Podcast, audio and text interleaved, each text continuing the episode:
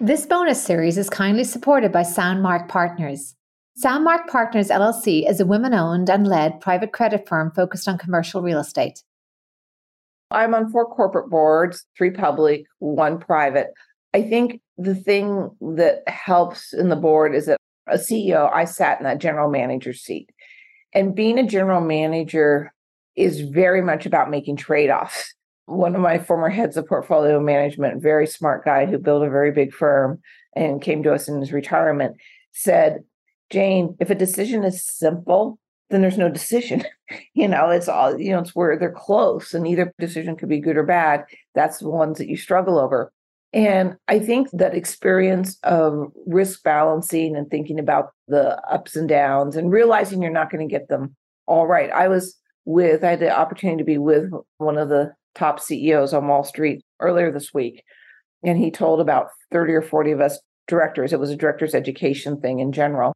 And we were just talking about how he managed his board. And he said, very interestingly, if I'm not making about 20% wrong decisions, I'm not taking enough risk. And I think that's a very interesting attitude.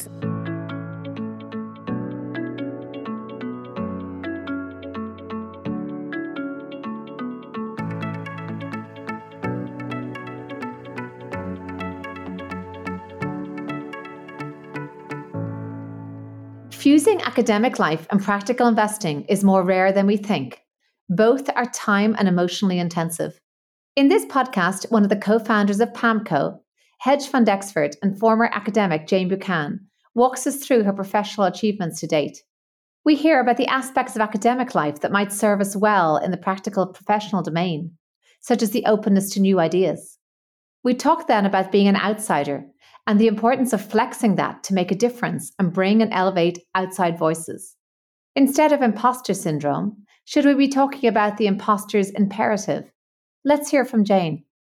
I'm Aoife Devitt, and welcome to the 50 Faces podcast, a podcast committed to revealing the richness and diversity of the world of investment by focusing on its people and their stories.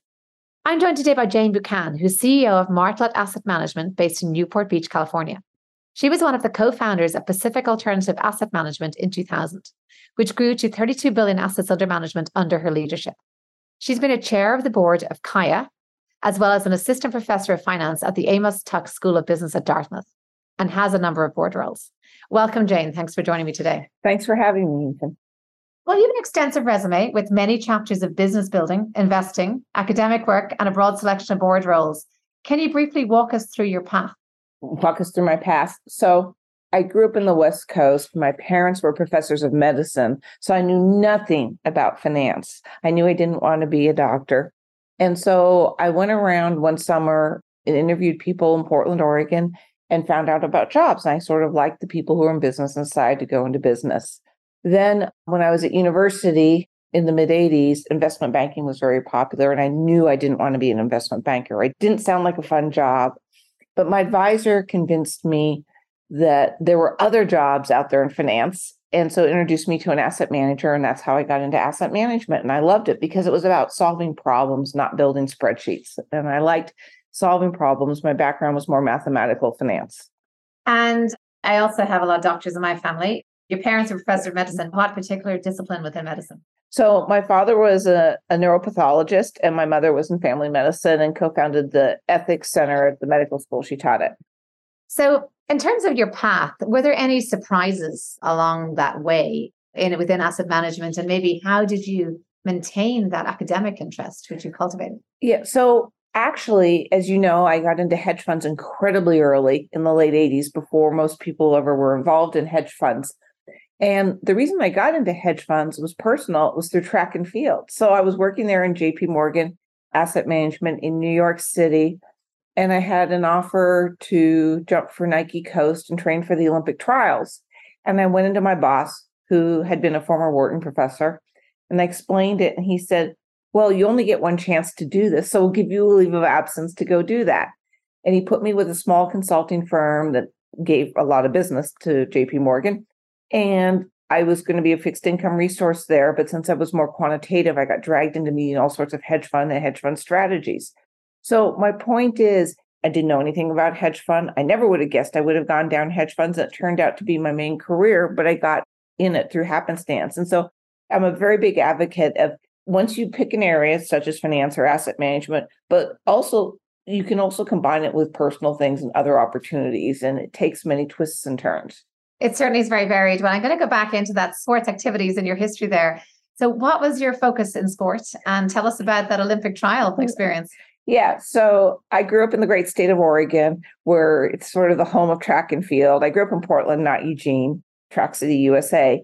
And so almost every, a large percentage of children do track and field, and I did it too. And I discovered through time that I was pretty good at jumping. It was something I really enjoyed. And so in college, I became a high jumper. I became nationally competitive.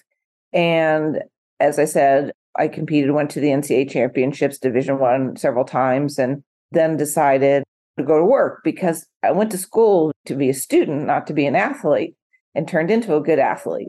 And so I was really lucky when I got that call and that offer, and I really enjoyed it. And the thing I liked about it is I'm a competitive person, and it was great fun to compete in a different way.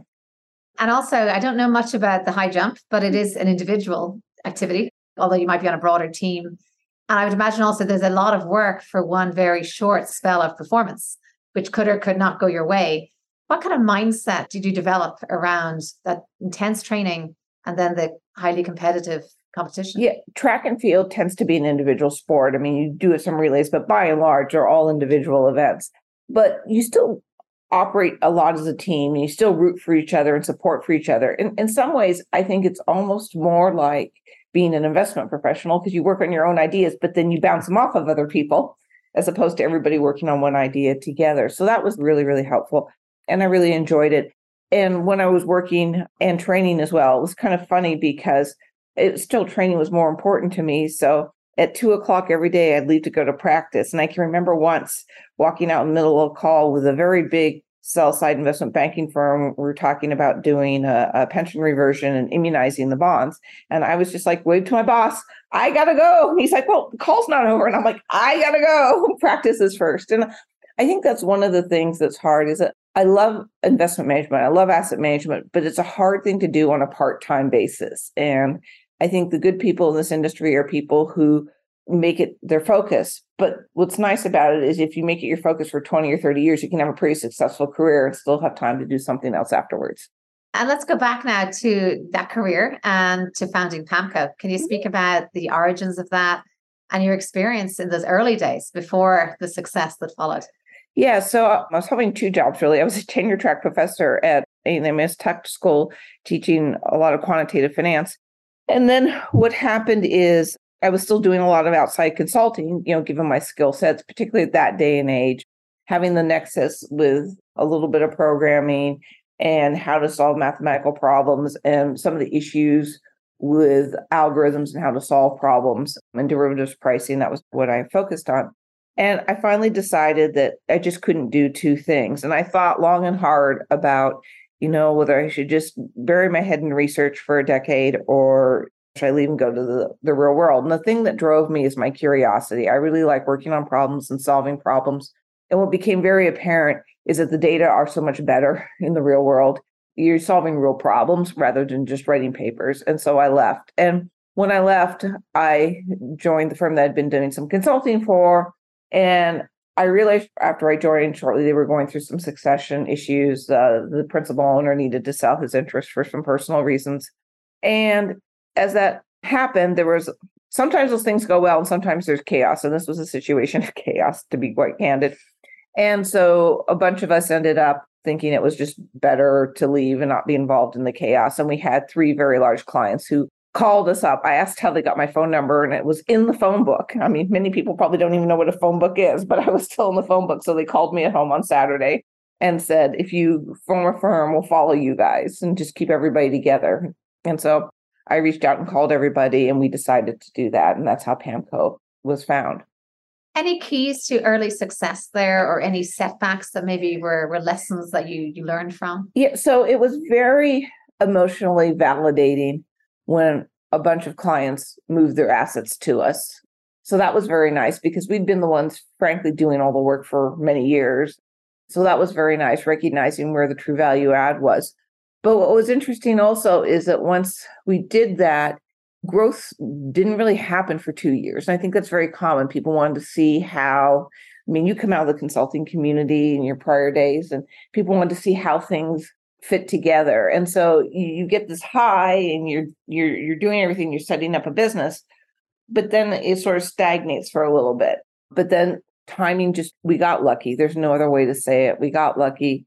It was in 2000, if you remember, that was the tech bubble, the first tech bubble that burst pets.com and all that. And people were very worried. We had some weak equity markets and people were looking for diversifiers. They didn't want to go just long equity markets. And so we were at the right time in the right place. The other huge advantage we had is that most of our competitors at that point in time focused primarily on high net worth individuals. And what was unusual is we were running a risk of money, pension money in the space. And so I think that also made us very viable because we understood a lot of those fiduciary issues from a different perspective.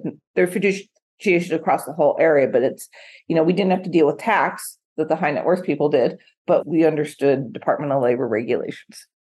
And you didn't really, I think, step in the same, as was pothole as some other fund of funds did, because you seem to have a partnership and collaborative approach from the beginning. Yeah, I think one of the things that's important is we all came out of the firm that reached, the original starting people, the same firm. But what was interesting is four founding partners is we all had PhDs, and I think people tend to assume that that made us smarter, and that's not true. I mean, there's been some very great people who've done great research who don't have PhDs, and frankly, there have been some PhDs who have done very good research. But what was interesting is I think the academy is more tolerant. You walk down, think back to your university days, you walk down the hall, you sometimes would have people that just couldn't stand each other, even though they might work in the same area. And because of that, I think we were much more open. So we found a lot of really neat under the radar managers. Some of them turned out to be very, very big. And we were there very early because I think we were much more willing to trust our own analysis and much more willing to dive in questions. And we understood data and asking questions.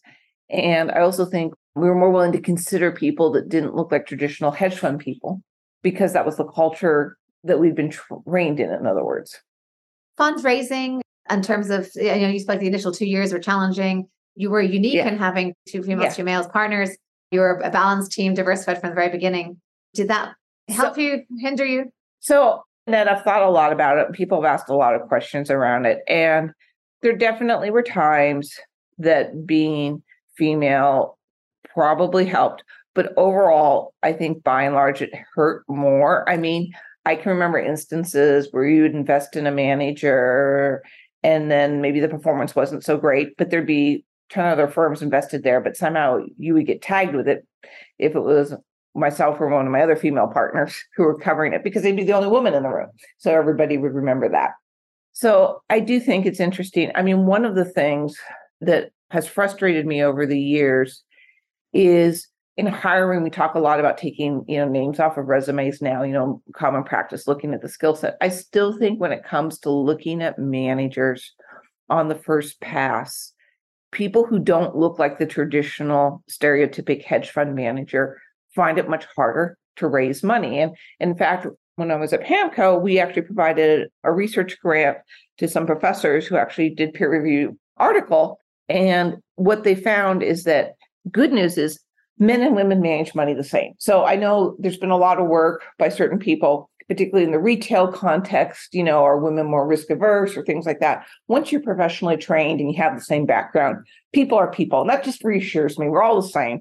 But the thing that's different is women have to produce almost 90 basis points a year more, which in hedge fund land is a lot to have the same AUM. So I think there, you know, still are issues. And I know for myself that it was very hard. I was very careful. Our head of marketing pointed this out to me, client service and business development, that it was very, very hard to close business if there were only women representing the firm. And we had so many women in portfolio management that actually almost all of our marketing partners were guys. So, talk about role reversal.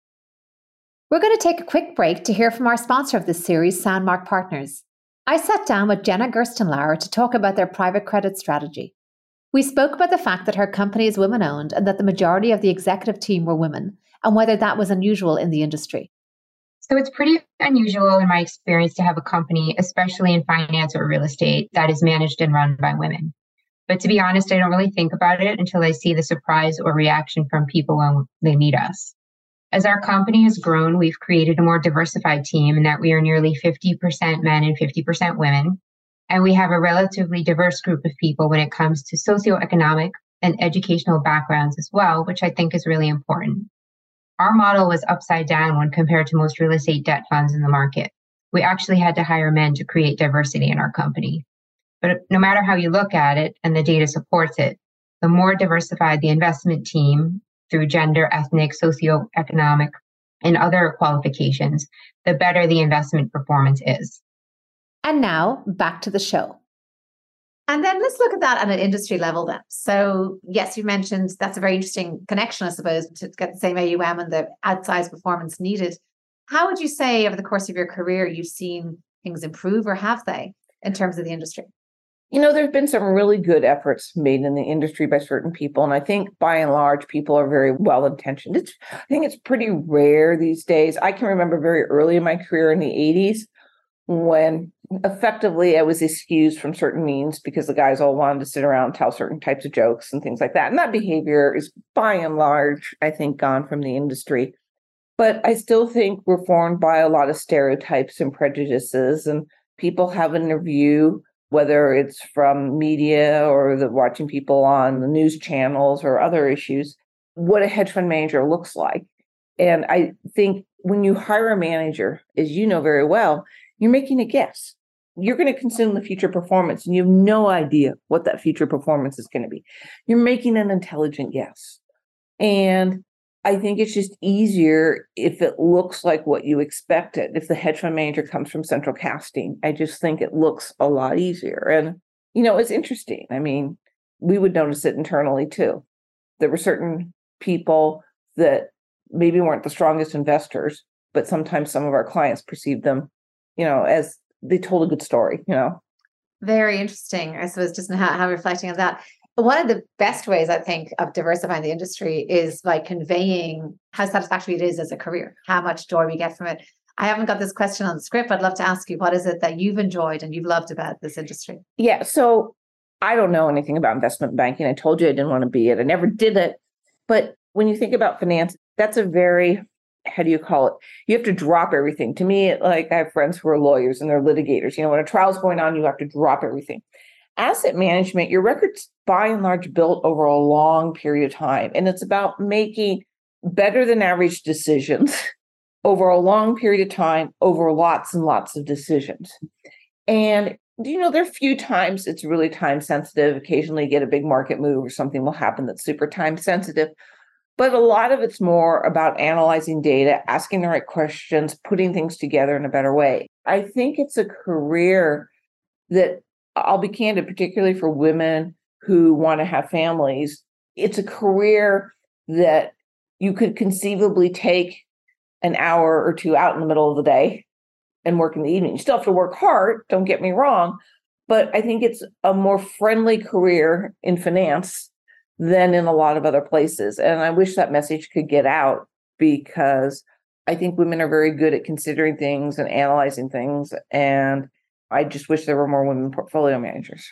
That's interesting. So I think it's interesting. Yes, it's possible to take an hour or two out. We shouldn't be day trading yes, or, or making these kind of short term decisions. But is it as easy to take a year out? especially no. if you're a portfolio manager. So yeah. I think it's one of those things. Maybe in medicine, you could drop everything and re-enter a practice. That's true it's hard with the track record. It's very hard with the track record.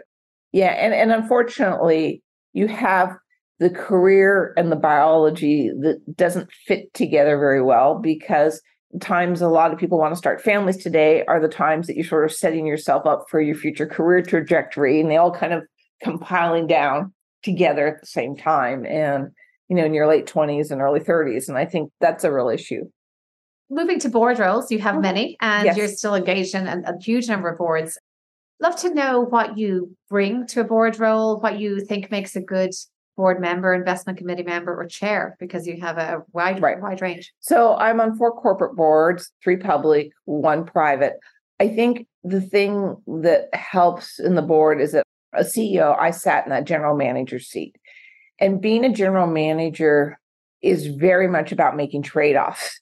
One of my former heads of portfolio management, very smart guy who built a very big firm and came to us in his retirement, said, Jane, if a decision is simple, then there's no decision. you know, it's all, you know, it's where they're close and either decision could be good or bad. That's the ones that you struggle over.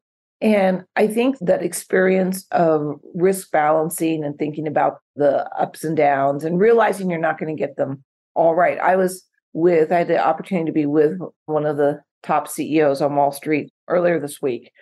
And he told about 30 or 40 of us directors, it was a director's education thing in general. And we were just talking about how he managed his board.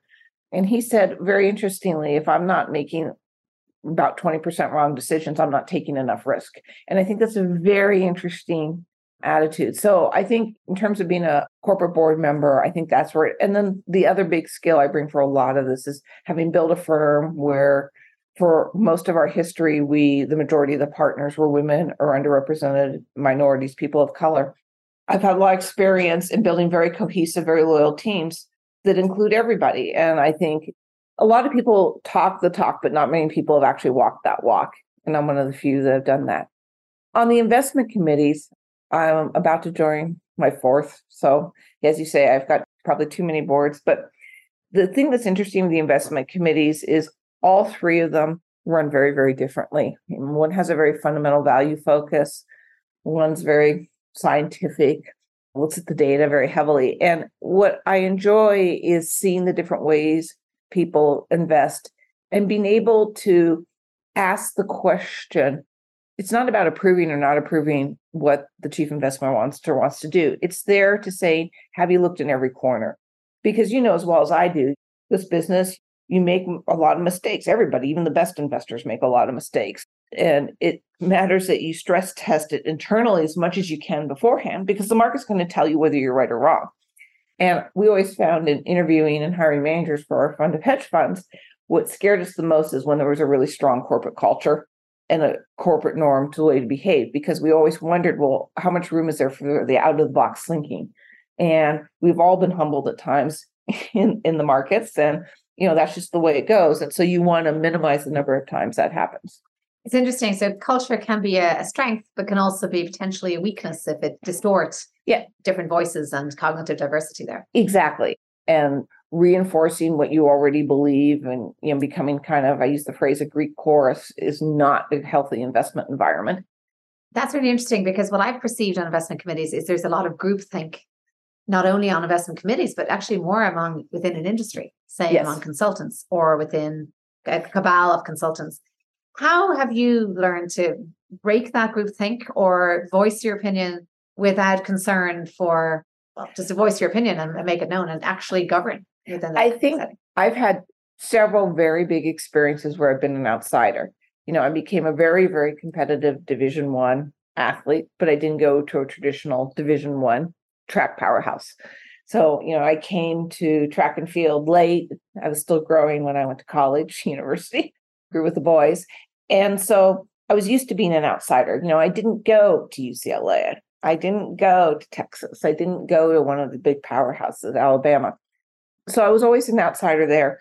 When I did my graduate work in finance, I was the first woman, my advisor, I was the first female PhD student he had. And I was the first woman in the department at Tuck, you know, and so I was always an outsider. And so I think being an outsider has made it easier for me to say, I know I don't fit in the group, so I'm just going to go ahead and ask the question. And I've been able to, I think, be a little more assertive that way. But I would also stress, and I've learned it over times, is that you have to find a right way to ask the question. And so, you know, what I've learned is what I try to do very hard is ask the question, but then accept the result. And sometimes I've had people call me afterwards, both either investment committee or corporate board experiences, and say, you know, I thought, spent the last week thinking more about your question. I might be changing my answer. And that's music to my ears because I said something that really provoked them to rethink things. Well, that is the ultimate introspective skill, I suppose, to change one's mind. And I've been in a similar situation to you, and I, I kind of liken it almost to like a reverse imposter syndrome I almost call it the imposter imperative. That's a great name. because I mean, imposter has a negative connotation, but you know, when you are that different voice, you must speak up because otherwise governance will not happen as it should. And I'm afraid I see a lot of governance issues. We've all seen them in some of the great corporate failures in recent years, even in our industry more than any. And we've seen perhaps governance not asking the questions and not interrogating and not picking over minutiae in financial statements and business models. No, I think it's really good, but there's a lot of pressure to get along and go along. And, you know, I think both you and I, I'm probably a little more known for it than you, but both of us don't have very big mute buttons. You know, we feel it's important to speak up and say that. And I think it's more important. I'd rather say my piece gently and move on than to just go with the flow. Do you think some of it comes from a lack of practice around conflict and that we need to be able to practice conflict that is not taken personally, is idea based, and that maybe we should practice conflict in lower stakes situations so we don't have to deal with the conflict discomfort in high stakes situations? So, one of the things I've always struggled with, what you raise is a fascinating question. One of the things I've always struggled with is that when we founded PAAMCO, there was a very major Wall Street firm, one of the top brand names, that offered to open an office for us and we would be part of their asset management group. And so we really thought about that. Do we want to go on our own or go with them? And, you know, I've gone back and forth whether we made the right call to go on our own. There's always been pitfalls and, you know, from one side to the other. And, but one of the advantages I think I have is that I was raised, as I said, via the academic route where speaking out is a little more tolerated. And I never had, I mean, yes, I did work at JP Morgan Asset Management, but not for a very long time. And so I never had those five to 10 years in a very large corporate firm. And so I think I never dropped that perspective from the academy of just saying, you know, saying it nicely, but raising the questions and raising the issues. But I think that's what's so important. And I think, as I said, when we evaluated firms, you could just tell firms where you would go in and meet. That's why meeting with the managers in person is just so important because you get to read what happens around the room. And when you know they're talking with you, if they're always looking over to see if what they're saying meets approval or these other things, you're just like, how much independence is there internally? And you know, we would have big disagreements, and sometimes we'd still go forward with investment idea, even though we all didn't agree. We agreed to disagree but it helped us clarify. And a lot of times we negotiated agreements where, okay, but if you're wrong, what is the exit plan?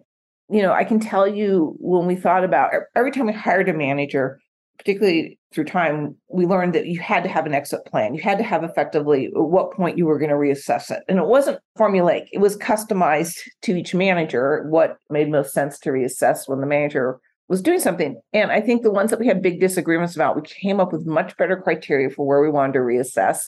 And we managed the situation better if it worked or it didn't work. It was just, we put more thought into it. We'd had good, robust discussions. I've heard someone reference the, I think it's the Intel method of disagreeing but committing.